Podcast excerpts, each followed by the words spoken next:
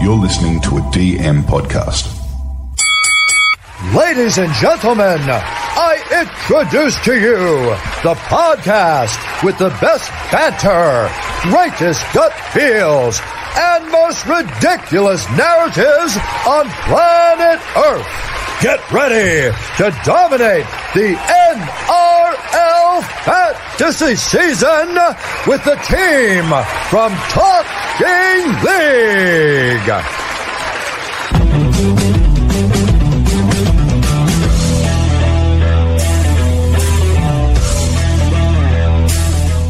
G'day, guys. Welcome uh, to Talking League. We're at uh, Monday nights. Team Doctor, one of our favourite shows for the week. It's, I'm your host, TK. No Gussie tonight, but we've definitely got Riley in the house. Riley, you're pretty excited about tonight, mate.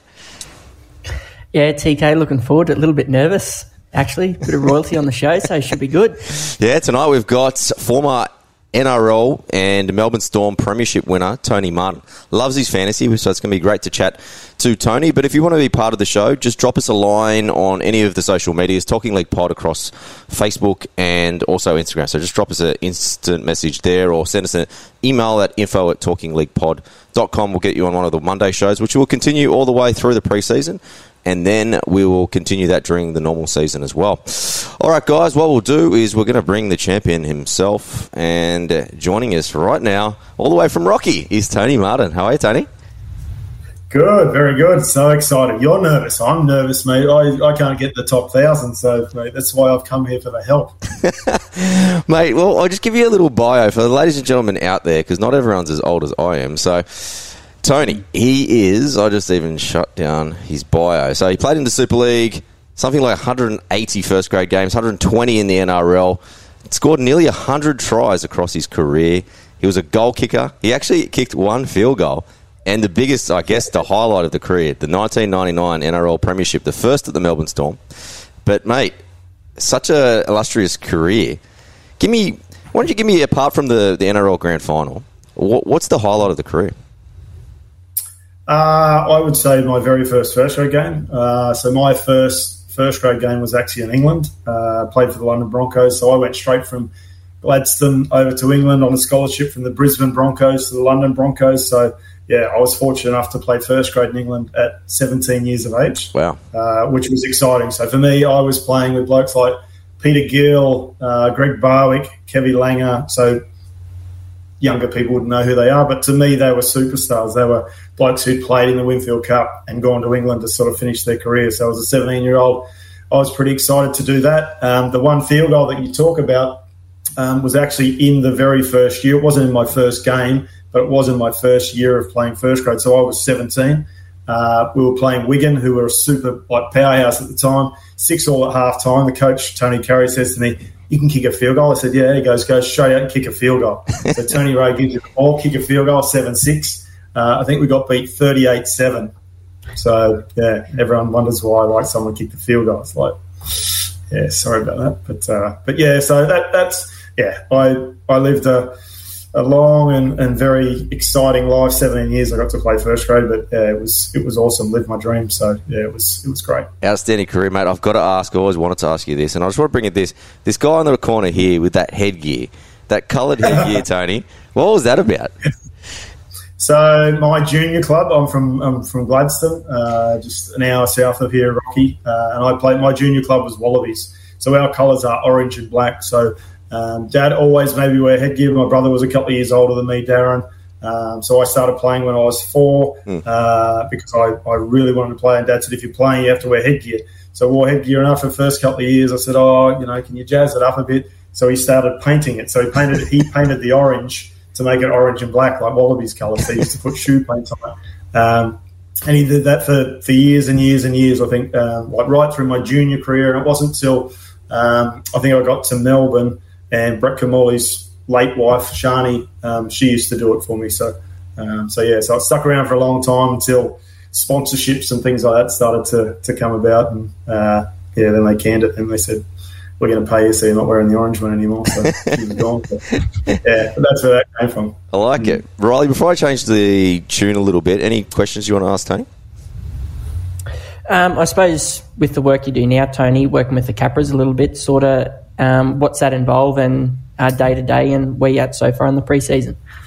Yep. So for us with the Capras, I'm the assistant coach here for the for the Q Cup boys. Um, so I go down a couple of nights a week. Uh, I'm here at home games. I guess I've got a very good agreement uh, with the coach that I don't have to go to away games. You know, when we sort of got together a couple of years ago and he asked me to get involved, I sort of said, "Oh, you know, I've done." this to my family for a long time, being away every second week. So he was very, very good in, in sort of saying, yeah, no, just whatever whatever time you can give. So so yeah, so I'm down a couple of nights a week. My main thing is sort of with the, obviously with the outside backs. I do a lot of the, the edge defence, back five type stuff, bit of goal kicking um, coaching as well with couple of the goal kickers. Um, and yeah, we they went fantastic last year. Uh, had a really good year, finished fifth, um, which was fantastic. We've lost some some good players, but we've we've gained a few as well this year. So yeah, so we'll we'll see how we go. So we had a trial obviously on Saturday night against mm. the Dolphins, which was their first game down in Gladstone, so that was good. Uh, we have a trial this week against Mackay up in Mackay, and then two weeks later in PNG against the, the Hunters, and then I think the comp starts maybe the week after the NRL starts. So so yeah, they're they're, they're starting to get excited now because the footies are around. There's no more fitness. I'm, I'm the nasty guy that takes the Saturday morning session. So, uh, so yeah, so none of those anymore. So, so I think they're happy to see the footies out, out on the field a bit more. Yeah, that trial game against the Dolphins, Tony. I was watching a little bit of the highlights. That Katoa, very poised. Like some of the plays that he was putting on was extraordinary for a 19 year old. Mate, I, I, I, was a bit the same as you, TK. I sort of watched the game, and I, I hadn't seen him play. I'd heard the reports, you know, but um, the first time he touched the ball, and like from where we were sort of sitting, you couldn't see the, the numbers or who was who, mm. and he was he was like Jason Smith. He got the ball and he just slowed down. Yeah. The whole game slowed, you know, and then he took off and he did something and made space, and he's like, man, who the hell was that? It's like, oh, that's that young kid. Like, man, he can play. Yeah. So yeah, he's like, I don't know if he'll. Get, I don't know if he'll get to play first grade this year. Maybe he will. He's in a tough team, you know. So um, fantasy wise, I don't know how he'll go, but yeah, he's he's certainly a player for the future because yeah, I yeah, it was pretty good what he did for for his age at, at that sort of level. You know, we are Q Cup level, we're not NRL, but it is a a fair standard, and yeah, he looked very, very good. Yeah, what'd you make of left centre, the Tafare? Mate, I felt for your your fullback who tried to stop him on that fourth on that fourth try, sent him flying.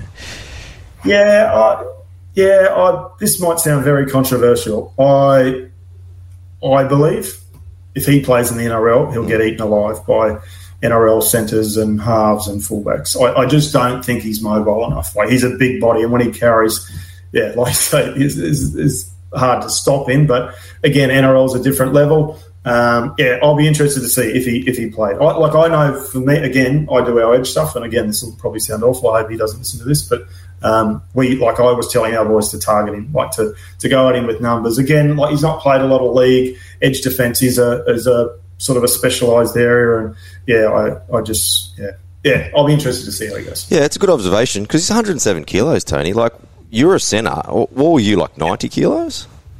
when I play 88. Yeah, yeah. But that's like yeah. when you think even now. The boys, like, are, the boys are bigger now, but yeah, I, like I say, he, he may he may improve out of sight for night, and this is a very technical thing, but you know he just planted his feet a lot, and then he's a big body to sort of get going. And NRL players are, you know, the halves and stuff these days are very very good at going to the line and getting people to plant. If, yeah, there's a centre or a fullback that gets on the outside of him, I think they'll they'll have him. So yeah, yeah, I'll be I'll be interested to see how he goes. He's he's got some good coaches there, and I'm sure they're working on that type of thing. So yeah, for uh, sure. Yeah, interesting. Now, Tony, let's talk fantasy, mate. That's what we're here to do. Now, mate, it's, yes, mate, it's great to have someone that played literally a 300 professional games actually now loving fantasy and continuing to love it. And I guess you see it from a different aspect. But how did you first kind of land onto NRL fantasy? Oh, well, I'll tell you how. Um, when I lived in England, uh, we had a, our kit man was a mad soccer, like football supporter, soccer supporter, mm. and so I used to play um, fantasy Premier League with him. Like I was a West Ham supporter, but didn't know many of the other teams, didn't know many players, so I got into that. So it wasn't until we came home, and then all of a sudden, NRL Dream Team and fantasy sort of started to kick off, and I was like, oh, this is like my two loves in one. Like, how good is this? um, so yeah, it's it's I do love it, and it's and it is a bit weird because when I was playing, like I hated stats. I hated people that just would go and carry the ball just for the sake of it to get a stat. Oh, you know, run to see the stat sheets like on a on a Monday, and it's like, please, you know. And now it's like I'm in there like get in and have a carry. Is mate. you- Like, ten mate. seconds half time. Get in and have a carry. Hang on, Uh, hang on. Is that because you did nothing on the field? Is that what you're trying to say? Oh, mate, if this had been around when I was playing, I would have been terrible. I would have, I would have Trap City. You know when you play Trap City, that would have been me. Like, oh, this guy plays every week. Like, you know, sure, he can, he can be in the team. It's like, yeah, no, I, mate, I, I hung around with good players. I was, I was very lucky. Um, so, so yeah, no, so, so I love fantasy. Yeah, we have good banter with my son. We've like, we've got just the, the one. He's just turned eighteen. He's mad into his his NRL fantasy. Like I said before, he's just starting his own podcast in the stands. So it's like, oh mate. So he finished in the top 150 last last year. So Wow. like, oh mate, there is this. So this is this is why I'm here, boys. Like I need to beat this guy. It's just hasn't stopped banging on about it for the last four months. So yeah, so I need the help. I love it. Riley, any questions for him? Ah, no, I'm all good, TK. It's just great to be on with the man. Yeah, I love it. Now, mate, in terms of you, you know, you played, you started as a centre, you've played fullback, wing, and then I even saw at the back end of your career you played a little bit of five eight. So, you, mate, you're dual position. You're right. You're you're dual position. You're goal kicking. You break a few tackles in a grand final one day. What, do- mate? What, what would you have averaged? Oh, I reckon probably about 23.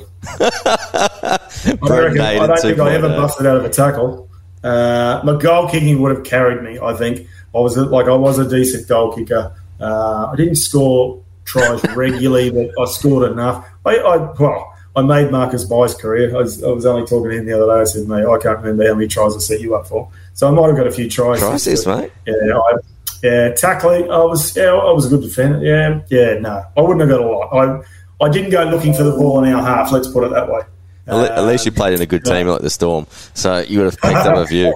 Hmm.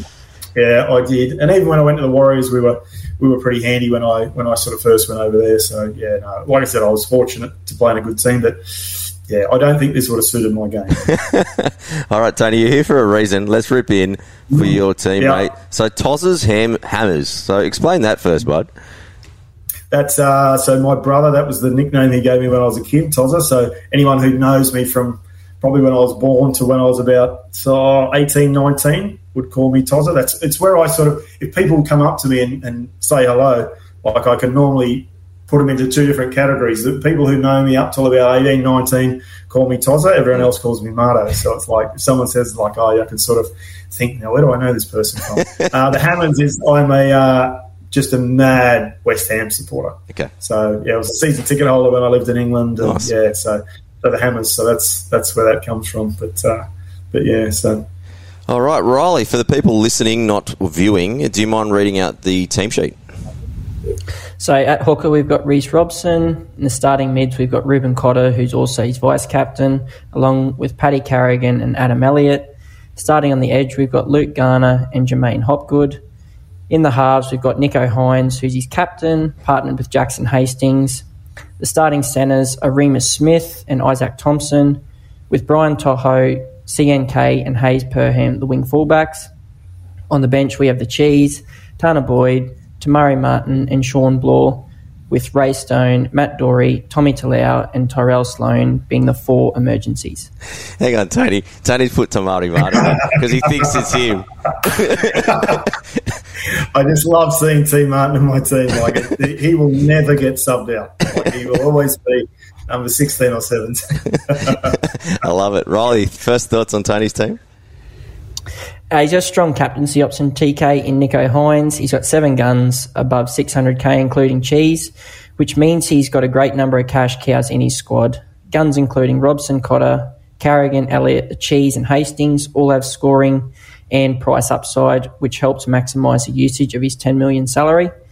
Great cash cow selections in Garner, Hop, Hopgood, Perham, and Boyd. Mm. Most people start with Thomson due to the upside, but track his role in job security. Same goes for Reimis Smith and Blore. Also, that might be the team Martin from a few years ago. Spend appropriate salary on your emergencies. So 250k is a general rule of thumb as the max. And then Dorian Sloan looked to have high job security and scoring ups, upside, allows an improved in an improved Tigers team and provides adequate cover. Bennett loves Stone, with potential for him to move into a more significant role as the 2023 season progresses, due, due to coming back from an ACL injury. Mm, mate, I really love the forward pack here, Tony. It's going to score you plenty of points. I do. I know we're going to talk a little bit about gun hookers and we're going to rip into the whole team, but I do think Riley that he sets the tone with his gun hooker from the start, especially with the late buy there for the for the cows there, Ross. Yeah, definitely TK, and that stood out to me as well. Um, we we want to start strong in that hooker with a gun, and with Robson, he's not probably not going to play Origin, so we're going to have him all the way through to round 16. Plus, he paid round 15, sorry, with that buy, but then he plays in the 13 and 16 major buy rounds as well. So that's a big key for me to start the season, and you're going to um, get off to a strong start there. Yeah, good news on Adam Elliott today as well, guys. Like he rejoined the main group, which is great because he's been, I think, struggling with a little bit of injury. So he's out of the rehab group, back into the main group, which is great because we want to see him out there playing big minutes because I think he's underpriced, especially if he does get 60 minutes. But let's rip in, Tony. First question, mate. Rightio. Um, so yeah, I suppose it's around that gun hooker. So do I go with Robson um, from the start, or do I put Cheese sort of to nine? Uh, I like Teig Wilton, so I could put him on the bench. Mm. Uh, upgrade Carrigan to Tapine, and that would still give me 212k um, to upgrade my centres and bench and emergencies. Yeah, it's a really interesting question, and Riles, I'll let you tackle it. One thing that just just tackling the Wilton part first, and I'll just give you a little bit of mail that at the moment, Storm are probably going to play Loiero and Katoa on the edges. So you're going to pick up two. If if you want one of those two, you'll you'll save a lot of money, and then you don't have to worry about Wilton pairing up with Hynes either, and losing him when the Sharks have a buy early. But sorry to cut you off there, Riley. You go for your life, man. Uh, completely agree with what you said, TK, and he's probably not going to agree with me here since he wants T Martin in his team. But based off your current balance, I would look to shift Cheese to hooker and then add Katoa or Loiero to your bench, upgrade Carrigan to Tapine then, and then you can upgrade Blore to someone like Stefano Nichols, or I'm really keen on Hesnia, and I've actually brought him into my side. He's going to have that mid edge duel, so plenty of versatility there with high job security at the start of the season as well. Yeah. Um, yeah, those last two interchange spots, I really would uh, look to strengthen them, upgrade them. Cotter and Carrigan are both going to be trade outs around the origin period, so I would be looked to going with one of them so you save a trade. Um, then by going with Tapine, I prefer Cotter in my team over Carrigan just because I see Cotter having a bigger role uh, with Taumalolo compared to what Carrigan and Haas do. So that's my reasoning there. Um, but Wilton is a great pod if you did want to go down that path. But for that one week uh, when the Sharkies have their buy, it's just a lot of cash sitting on your emergencies um, not being used. So, like TK suggested, I would hint at going down that Loiero and Katoa path. Mm. So, were you? Did you drop Robson out there, Rolly? Uh, yeah, so cheese goes up to hooker. Okay, gotcha. I would actually leave Robson in there if you can afford it. And I'll probably go opposite to Riley, only because, not because I think Carrigan's that much better than Cotter. I've just got, because you don't have any other Broncos players in your team. So sometimes it might be safe just to maybe just have one player from each team, especially with Cotter and Carrigan, I think will score very, very similar. But at the same time, if you take uh, Riley's strategy, then I probably would go Cotter it's just kind of the strategy you're going to take from the top. Once you decide who your hook is going to be, I think you're going to get the rest of it kind of come back down. So okay, you've got some great options there. You can easily start cheese because the biggest thing that I'm probably just hesitant on taking someone as high in salary as Robson is I'm just not convinced over 27 rounds that they're not going to start managing a lot more hookers coming forward, especially early in the season when it's so hot. Like you live in Rocky, both of you live in Rocky. And even in Sydney, like at the moment, today was 35 degrees. So I'm ex- thinking that the weather's actually been quite nice over the last couple of months. That might continue. And then all of a sudden we see, you know, coaches having to play utilities on the bench because early in the season they might not be able to play 80 minutes. So it might be a, situation where maybe if we sit back, we might get these guys a little bit cheaper. And then you know what it's like. You've played so much first grade, Tony. Once it starts becoming a little bit cooler, then these guys maybe are able to play a lot more 80 minutes, especially when you want them playing in the back end of the season. So maybe it might be a, a great suggestion for maybe take a little bit less conser- uh, sorry, more conservative with cheese, and then look to bring Robson out maybe after kind of that first kind of six rounds when it gets a little bit cooler. So that could be a great strategy, the one that Riley suggested for you as well, man. Beautiful. I'm all over it. Yeah. I've had a, I've had three days with no with no changing in the team, so I'm like I'm ready. I'm ready to start making changes. I love it. Next question, Tone. Uh, thoughts on Brian To'o? So should I go with him? Um, Suaalii, I like, who's a bit cheaper. Also like a, a couple of smokies. So Greg Marzhew, who's gone to Newcastle, and Jojo Fifita at the Titans, sort of in the Brian To'o mould, uh, meter eaters. Um, but what are your thoughts on that? Yeah, it's a great question, Riley. It's interesting, especially with To'o moving from the left to the right. Like I know that it was COVID ball in 2021, but he averaged 59 on the left, goes to the right, and he averages 39. But do we have any bounce back? Do you think? He's currently owned by 9.25% of coaches too, TK, which is actually quite surprising. I think moving onto that right edge again this year with Kikau leaving and Koroisau departing to the Tigers as well, Cleary is going to demand more ball. And with Martin, uh, hopefully he's fit and that AC joint settles down. With Martin being a senior and representative member, he's going to demand more shape out on that side. So I would expect To'o to get more ball this year and more try scoring upside.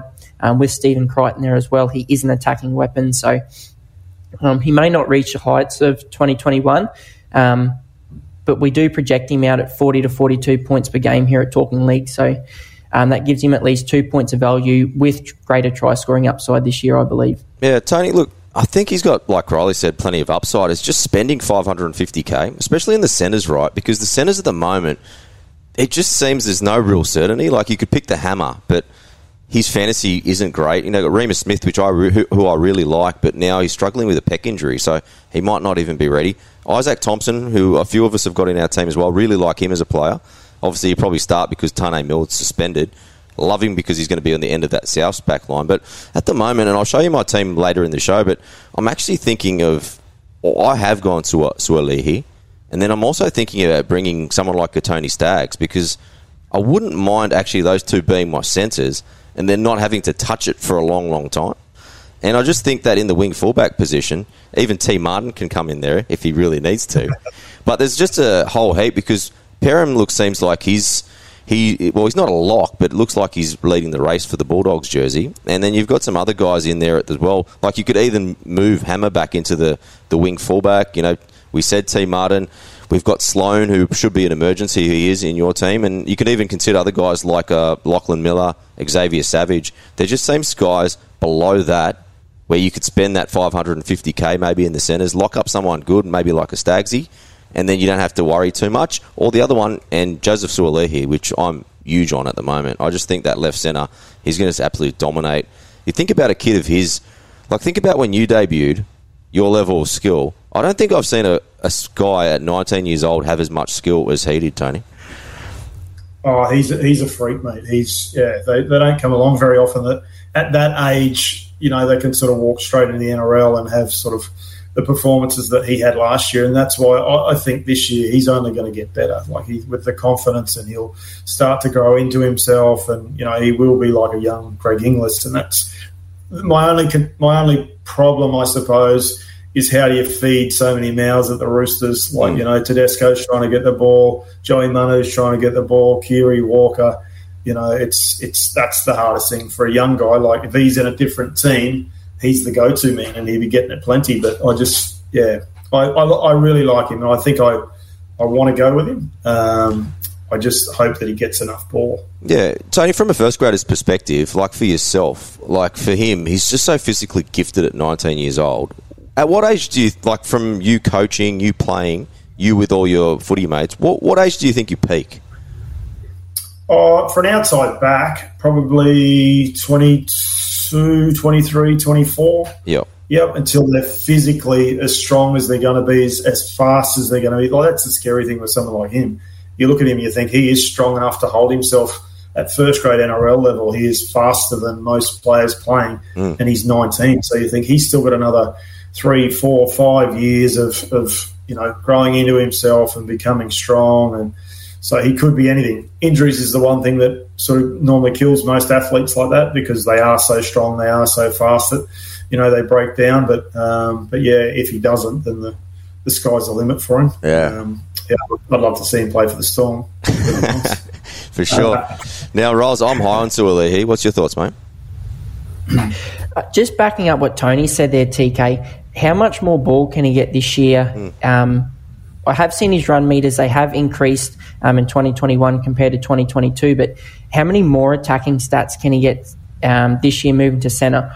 I see potentially a little bit, maybe a little bit of regression because he had a try scoring and line break strike rate of 0.8 each per game. So if he's going to up that, that's scoring one try per game. That's a lot to maintain across a season. I know the Roosters are going to be up at the uh, pointy end of the competition there, but to maintain that throughout a season, that takes a lot of effort. And for a young bloke who's only, what, 19, 20, um, that's going to take a lot uh, to do. So, yeah, I do agree that there is upside there with him, but yeah, I'm just a little bit hesitant at the moment. I want to watch a little bit more on the trials to see. Come jump on the train with me, Tony. We're going. Do you think he'll get? Will he get the jewel? You reckon he'll get the jewel? Yeah, he'll Like, if definitely he'll definitely get the jewel.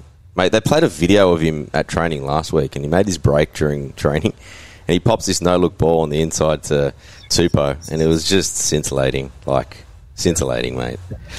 Let's move on to the next part. You've, you've picked up a couple of players that we have had a look at, but realistically, they could end up being pods. Probably the first one's Greg Marzhew, who's an absolute hammer on that kind of wing. But yeah, talk talk to me through your interest there in in Greg Marzhew there, Tony. Oh, I just think that they're they're similar type players to like To'o. Like they just literally get the ball, carry. You know, I think Marzhew did well at the Titans. I like of the little that I watched the Titans, he always seemed to go okay. I don't know why he didn't get much more of a go in first grade. Um, going to Newcastle, I dare say they'll spend plenty of time coming off their own try line, so you'll get you'll get plenty of carries. Um, and for Feeder, I think the same. I think they're both the same type of player, Yep. playing in a team that isn't great, and therefore they will get plenty of chances to sort of come and carry the ball. Um, so yeah, so I I guess a cheaper version of of To'o, but um, similar type players. Yeah, Riley. Riley actually did extensive. He's the one that covered Titans over the preseason, which is great to have him here. So, Riley, your thoughts? Because he's an interesting one, Marzhew. Like Tony said, he is kind of like a carbon copy of Brian To'o. He just bounces out of tackles, and he's kind of got that low center of gravity. But what do you make of him when you did a bit of analysis over the preseason? I think TK, the big thing at uh, Newcastle this year, with Millett now going there, he's going to eat up a lot of meters from the back as well um, with Marzhew. So he is going to, I suppose, be that meter eater and rack up 150 to 200 each week um, in those tackle busts in, in that same sort of mould as Brian To'o. So there is upside there, but I just don't see the try scoring potential with him that we want in our outside backs because that's how they reach their ceiling every week um, and go through their floor just to this 25 to 30 point player. You want quick cash generation with them, and that's why we look at teams uh, this year like the Cows, Melbourne, uh, Bunnies, the Chooks, uh, Sharkies, those sort of teams to pick out outside backs in. But Yeah, just having a look at great. Fifita, um, second year, natural progression again. Um, he is going to improve. His run meters were down um, compared to Marzhew. He averaged around 145 uh, per game last year compared to Fifita, which was, I think, about 105, 110. So I do see upside there, but particularly with Khan Pereira coming in to start the season as well. Fifita is going to have to take more responsibility there. Brimson's not a huge runner of the footy out of trouble, so Fifita could really take on a big responsibility and a huge workload there. And I suppose rack up a decent base of, yeah, 30 to 35 points if he can churn out 200, 250 every week, which is huge. Mm. I I think the biggest thing here, Tony, is do you want to spend 500k on like that punt? Like for me, I'd rather take it on the a Suaalii and maybe just ride the Roosters narrative. Like I just think that if and you're going to get a jewel out of Suaalii as well. So I just think that that might be. So that's the thing with Brian To'o. I think Brian To'o and Suaalii might score very similar. Just with the jewel, hmm. and you need to cover different, like the buys. I think that's the biggest thing now. Like the more quality players that we can get with a jewel, I think the more safer because who knows they might go through another crackdown round and then all of a sudden we lose three players or there's injuries or you know what the NRL is like, man. Like it's just so much like different stuff happens every week that I think the more versatility we have with quality players, I think the better that your team's going to look. So I actually like the fact that you're thinking this way because you, you're kind of going. I don't think it's that bad to go against the grain because it means that you're thinking about different players. And then once they're, there could be, it's, it's great that you identified them now because I think they could become valuable in different parts of the season.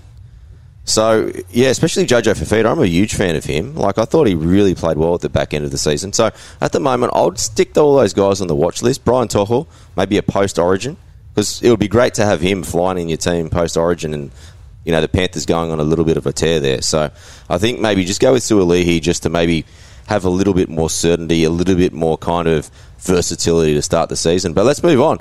Next question, mate. Uh, Next one, have I got too many under 300 Ks? Um, and do I have the right ones? I'm not keen on Khan Pereira. I think he'll only get a few games. And mm. yeah, I don't think he's a big meter eater. Um, I saw Tafara the other day, so I'm going to give him a miss. Uh, not keen on the hammer. Uh, I just don't think he's playing in a strong team. I can't see him doing well. So yeah, have I got too many and I have I got the right ones, I suppose, of the sort of the 250 and under 300 Ks? Yeah, let's identify them here first, Riley. So we've got Perham in the starting team. We've got uh, Blore, Stone, Doorey, Talau, and Stone. So that's his six. What's your thoughts, Rolls? I'd probably nearly include um, Martin in there too, TK. I believe once you do upgrade your squad and potentially get rid of Robson and put Cheese in there and you can upgrade your bench – um, you're going to have more balance because ideally we want five to six um, players in your squad that are under 300k if we do include Martin in there as well. So your emergencies are all great selections, though. Um, Blore may not get a significant enough of a role at the Tigers um, if Bateman does come, depending on what he's going to do now. There's a little bit of mail around his availability and whether he's going to be um, fit and ready to play round one. Mm. Um, and then I just look at CNK and K and Martin, having them both in the same team.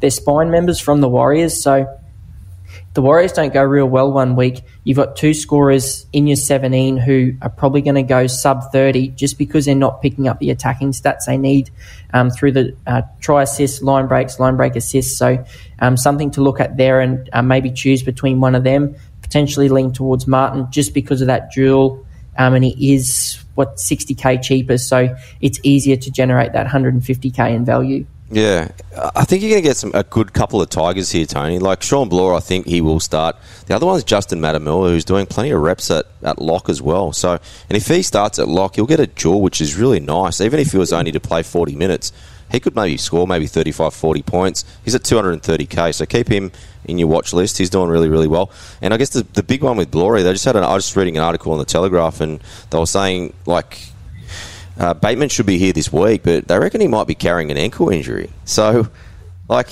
and you can imagine, like, you've lived in in the UK, Tony, like. I, I can't imagine him be doing much running, like at the moment, right? No, not, not this time of year. No, it's all ice and sleet and snow. So yeah, he's got an ankle injury. He may be carrying a few kilos as well. Yeah, he could be severely under like done. He might have to be on the bench for a little while until he picks up his fitness, especially when you think you have got to come back here, play in 30 degrees heat. Like, yeah, maybe he's going to be riding the bench. So it might be a good opportunity for, for us to pick both Blore and also Matamua. But if that was the case, Rolls, probably the question is like the other one's Talau, who would probably be pressing for a first grade spot. Can we have three emergencies from the Tigers?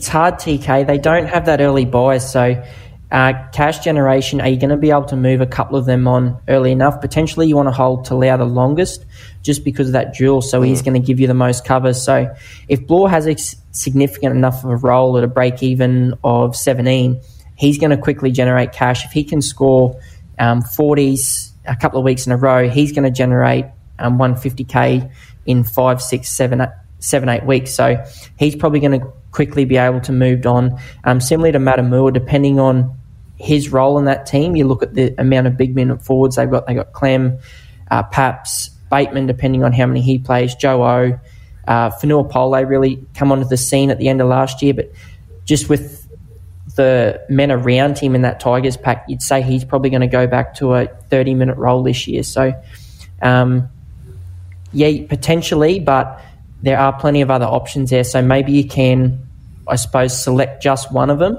Um, depending on the cover that you need in your squad. Yeah, Tony, I think your team's going to be shaping up really nicely when your namesake is your 18th man.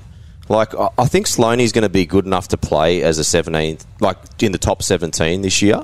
So I think he'll do really well at the Dragons this year. And the same as, you know, Hayze Perham. So the fact that you got a 250 and a 298 wing fullback probably allows you to not only pick up Suaalii and maybe a backup centre if you really, really need it, but I think that allows you to have someone because usually you would probably wouldn't have an 18th man that's 313k. Usually he'd probably be like 250, 260.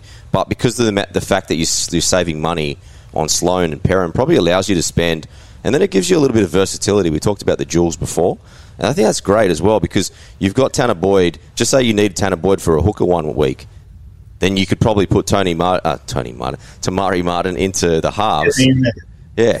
Te Maire Martin into the halves if you ever need him to play a little bit of cover because Nicho's obviously got a, a, early buy as well. So there's going to be a point where you have to select one of them to play in the halves as well. So I actually do at the moment. T- Te Maire Martin is my 18th man, and I do like him for that factor of versatility for sure.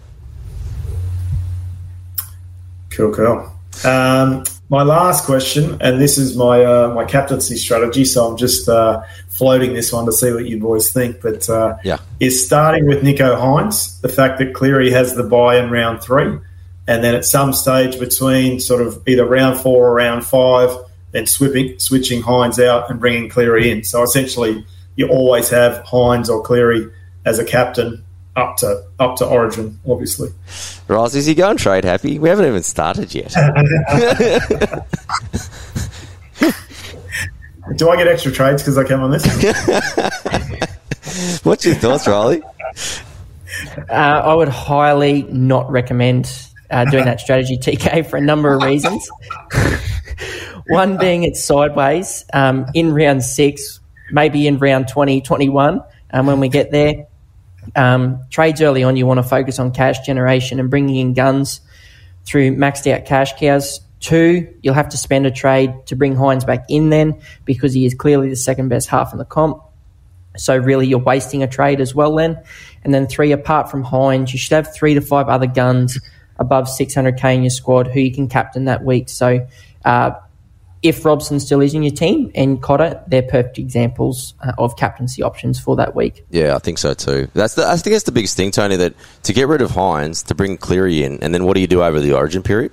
So if you don't really want to run the gauntlet with Hynes early, you might even want to maybe go Cameron Murray, or that might even allow you to run a Reece Robson if you really want to. But for me, I'm locking in Nicho Hynes. I just think that he was going to be very, very strong again. But given that the Sharks have two buys, like the Sharks are one of the first teams to finish their buys. By round 17, they're done. So if you really want, you could run the last 10 games with Nicho Hynes. So that's another strategy that you could do. And like, because at the halves, there is some good options, right? Like you've got one of them at the moment in Jackson Hastings, but I'm projecting Matt Burton pretty high as well. So if you wanted to go another gun mid, maybe in a Cameron Murray mould, the only thing you do with Cameron Murray, you, you run the gauntlet with his head knocks, right? And he's played a lot of footy over the last few years. So that's my only concern with Cameron Murray. But on a week to week basis, I think he will produce. So you could even go if you if you wanted to get into this strategy of waiting for Nicho until that round 17 buy, you could probably go maybe Cameron Murray and then maybe lock in someone who I think will have because Matt Burton didn't score a hell of a lot of attacking stats last year, and he still scored 52. And they're talking about at the moment like I think last week in scrimmage, Flano was running reserve grade, and they had both New Brown and and uh, Grubsy running first grade. So maybe one of them might be partnering Burton, which will mean that he's kicking. He'd probably do all of it. Like seriously, like so his stats could go through the roof. Yeah, he only kicked two goals last year too. Even one's an extra two points. So yeah, maybe food for thoughts there. That maybe you could go, you could lose maybe both Cotter and Carrigan, get Murray, get Burton in there, and then maybe go another mid-range mid. So that could be another option that you could consider. Do you think Burton will out uh, outscore Dewey? Great question. Like it, it's an interesting Riley because they're both in the same boat, right? Because they both didn't goal kick that much. For me, Burton doesn't. I don't think.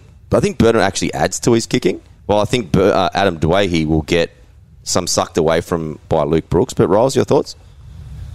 I think they're similar players, TK, uh, like game styles and I suppose roles in their team, but potentially I see Burton being the highest scoring half just because he is going to be more dominant than Dwayne with the kick meters as well. Um, and the Dogs are a better side, so over the season I expect him to gain more points through goal kicking than what what I would say Dwayne would. Yeah, that left edge, Tony. When you think, you know, Kikau, Addo Carr, you already know you already know what he does with Addo Carr. You add Kikau into the mix, and then he's centered probably on that side will be uh, Braidon Burns or Alamoti. So quite a strong left side, strong side, right? So you'd have to expect that not only that he will create opportunities for them, but just the sheer fact of two of the best, what the winger and edge being there, take a little bit of pressure off him as well because he's going to have more space. So cool, cool. Um, and I've only really got one other, which was just come up from listening to the Dragons podcast the other day, but uh, about the two edge back rowers. What do we think about those two? Yeah, it's going to be interesting how they line up. Like Billy Burns, Corby kind of got him on the radar because he's quite cheap as well, right? I guess the problem there, Riley, is the fact that they've got they're going to play the Charity Shield without Jack Bird, right? So they might get flogged, and then he's probably going to rearrange the team again. Like I've got no confidence apart from Tyrell Sloan and Ben Hunt. The rest of the team, I've got no idea how it's going to shape up. Maybe Lomax. Yeah, I. I agree, TK, and there's enough value options in the edge uh, through Garner, Hopgood, uh, Shaun Blore, um, and then a couple other options as well. We don't need to go down that uh, Dragons route and be with that uncertainty and have a red dot in week two. Like, imagine that having a red dot and you're not even on a buy. So, potentially one to steer clear of, um, and Corbs might be leading us astray there. and Famuina as well. See, Tony, I reckon the way to beat your son this year is not to get cute early. Mm. Like, let's start well. Like I haven't started well once, and I've still finished like quite quite well in the top 500. But my my round ones from the last two years have been shocking. Like, so I'm trying not to get too cute. I'm probably going to show you a team, and you're going you tonight that you're going to go you're going getting cute again. But it's just one of those things. I just think we just got to just make some really smart decisions early and get that versatility across the the team pumping, and I think the rest of it will kind of set itself because your team structure is great, mate. Like, and you've picked enough guns there. I just think that a couple little things that we picked up tonight, and I think your team's in the right direction there. Beautiful. Thank you very much. All right, Tony. What we'll do to finish the show, we'll show you mine and Riley's team because I'm pretty sure that you probably learned more from Riley than mine. But we'll bring Riley's one first. And uh, take take us through any of the changes you made this week, and maybe a couple of little things that you're seeing. I know that Coen Hess was high on your, your agenda this week. Yeah, so Coen Hess is another player I've brought in this week, um, particularly getting that role at the Cowboys there, mid edge. Similar sort of role projecting to what Tom Gilbert played last year, who averaged high 40s. So, uh, yeah, on spot on 40, sorry. So, uh, with a break even of 33 Hess, there is money to be made there, seven points of value. So, he could be that perfect mid to carry up to that first buy round um, that the Cowboys do have. And then you trade off um, to a gun who you can have all the way through the run home particularly looking at uh, Sharkies players and Tigers players who do have early buys. So you could have a look at Clem, um, Joe O, Bateman, um, depending on how they're going as well. McInnes, um, if he's locked down a decent role. So Loiero is someone I'm really keen on now as well. He's brought in this week. Um, and Miller and Savage, I'm tossing up between as well. Um, similar sort of roles again, thinking maybe Savage now just because he is in that better team and more attacking upside um, there. So, yeah, that's it for me. Yeah, Tony, picking your brain a little bit and kind of like Lockie Miller, you know, someone that's come into grade quite late. Did you have any teammates that kind of came into late and kind of like how did they go? Oh, yeah, I'd say the most high profile was a guy called Gareth Thomas, who was a Welsh international rugby union player, mm. uh, captain his country, played forever, uh, and then came to rugby league. And and struggled. Yeah, I, have looked at Lockie Miller, and like you say, like the games that he played for the Sharks last year, he did really well. So he looks good. Oh yeah, I'm steering clear of him because I reckon he might find it a bit tougher in a tougher team. Yeah, um, going forward, like he, with his pace and Seven's background and things like that, I think he, he looked awesome. But yeah, I, I don't know. I I think he might struggle at the Knights, but oh yeah, yeah, I'm in the same mindset as the moment. But any questions for Riley off, off his team there, Tony? Yeah, you've hacked on T Martin all night, and yet you've got him in your team. so I'm happy you've redeemed yourself, Riley. So I'm, I'm happy with that. Um, no, I guess is my question is in I think it's round four. They're now saying that uh, that Lukey comes back. Does Coen Hess then go back to the bench? Does he then become a bench player? And like any money he does generate in those first few rounds, does he start to lose that? Mm. I th- I think for the f- uh, first part of the season, at least Tony, or majority through to at least round 10, he is going to start on the edge and play that Tom Gilbert role where he plays there for the first 20 to 30 minutes and then moves into edge um, to play another 20 or 30 minutes. So you want to have a look at uh, the Cowboys bench to start with. Um, and on TK's narrative where uh, Robson may not play 80 minutes all year, Granville's going to come on and spell him. So there's more middle minutes to pick up there because at the back end of last year, Granville was coming on playing 15, 20 through the middle. So um, Hess could pick up those as well. I just think there is that upside there for him. We have seen him previously on the edge. He is a try scoring machine. Um, he's great under the high ball. So he's another target there for the Cowboys. Um, and it, I suppose it takes draws a little bit of attention away from Nanai this year because he may be better marked. So they may really go early at Hess um, and take some attention off Nanai. Yeah, oh, and the other one I guess would be like, do you obviously see Hamiso over someone like Reimis Smith? Like, what what upside do you sort of see for Hamiso mm. at the Dolphins? I think with a Reimis and I suppose under a little bit of an injury, injury cloud to be fit for round one, and we maybe not see him in the trials, he's someone I want to avoid just because of that. Um, looking at Hammer and the high percentage he's owned, it's nearly 40%, so it's ridiculous. Um, similar to the way TK was saying how he wants to start safe and start well in the season, I think it's only too dangerous to anti-pod him. Um, and he does have that dual too, so it gives you plenty of flexibility between your wing fullbacks and centres. Potentially means you don't have to carry someone like Tommy Talau on the bench if you can play Hammer at fullback, say, and you do have two centres. It gives you you can shift Hammer up to centre then, and that's your centre cover. So, um, yeah, just a little bit of reasoning there.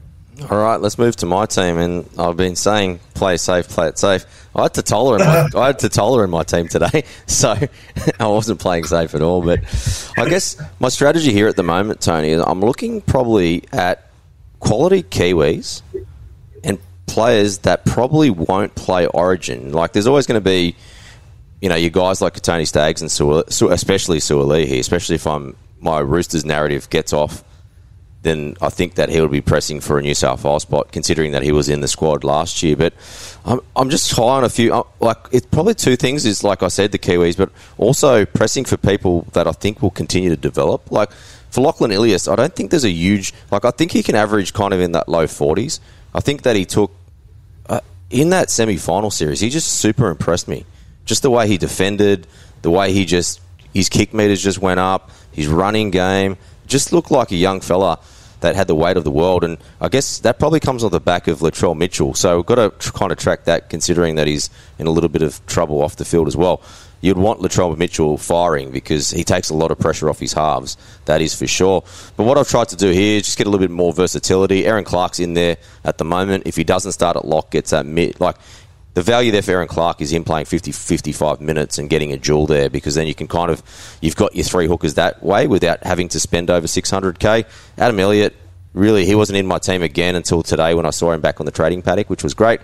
Huge on Tarps, man, this this year. I think Joseph Tapine is going to absolutely explode.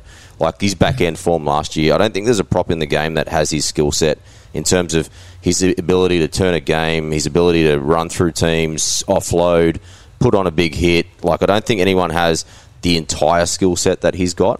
High on the two Storm guys, I just think that if you take the two Storm edge players, you probably can't take Reimis Smith. You probably don't want three of them at that kind of price.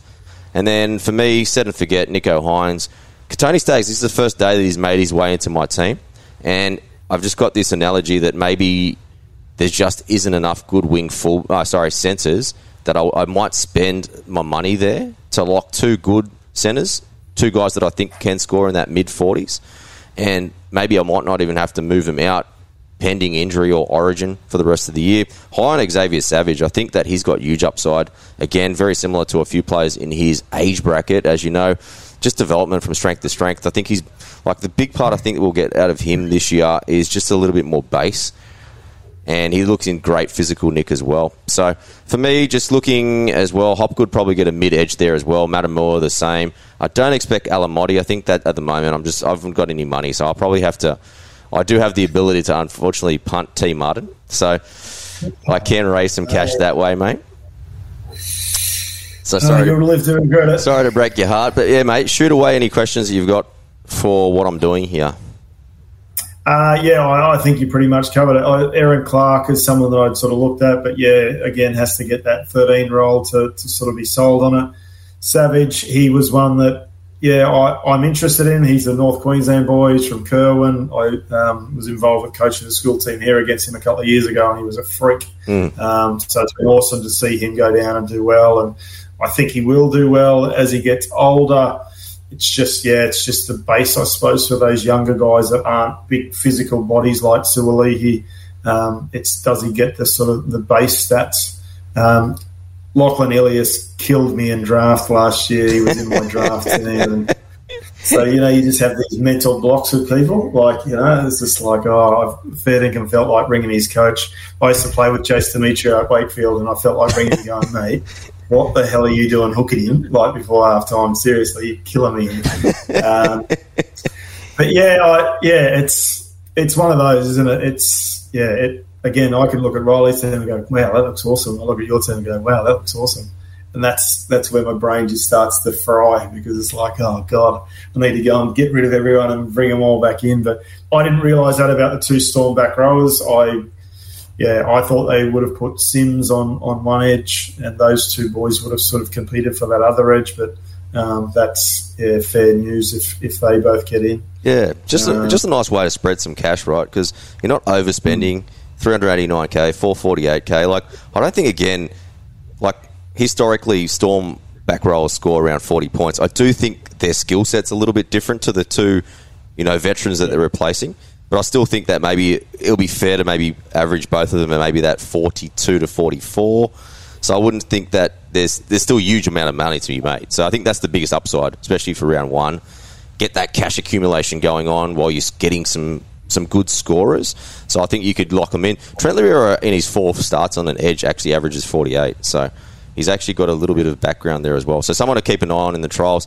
Definitely played very very well in the mids there as well, mate. So yeah, keep him handy. The one question, the one question I suppose I've got for you is um, like middle forwards that play off the bench, like, and this is probably where I fall down. I only look at players who I believe that will start in the starting thirteen. Yeah. But you've got someone like Matamua who, and I, and I go against myself because I've got Stone who won't start. But do you think there's value in like a middle forward who will come on and play 30, 35 minutes if they are priced at 230, 250 over a starting, ha- making sure you have a starting 13 like one of those Dragons, edge back rowers, or a Shaun Blore or something like that? Like where, who, where do you see more value? Yeah, it's a great question. Riles, you want to go first?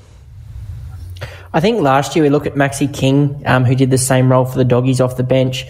One big thing you want to look at, A, they are basement price around that 230, 250k. Plus, B, they've got to be a high PPM player. So you can't have someone coming on um, playing 40 minutes on an edge. There's just not enough um, base stats there through run meters and tackles generally to score well. You want a middle forward who's going to come on and probably rack up 20 tackles, 100 meters, few tackle busts, and an offload. Because say there's 35 points, and with a break even of 17, you've got 17 points of value there. So ideally, you only want them to score 27 points um, the time they're on the field to have that 10 points. Um, there's 150k. So definitely look for it. You want to really track their PPM though and the significance of their role. And you look at Maxi King last year, like he turned out to be a keeper mid pretty much who got a starting role and eventually he impressed that much. So, um, yeah, watch out for that in the trials. I suppose that's something really you can track. Yeah, I guess Tony, someone like Ray Stone, the beauty of him is he's going to be in the 17, right? And their depth is really short. So he's only one injury away from starting, right? Like if you know if Marshall King got injured, he'd probably be the next hooker up, or you've got uh, maybe Nikorima. One of those two will be the next hooker up, and then at lock as well. You know, if Gilbert goes down, like he would have to be the natural next like lock. So if you can get a slow burn out of him, at least you're kind of guaranteeing that he'll probably be in the 17 each week.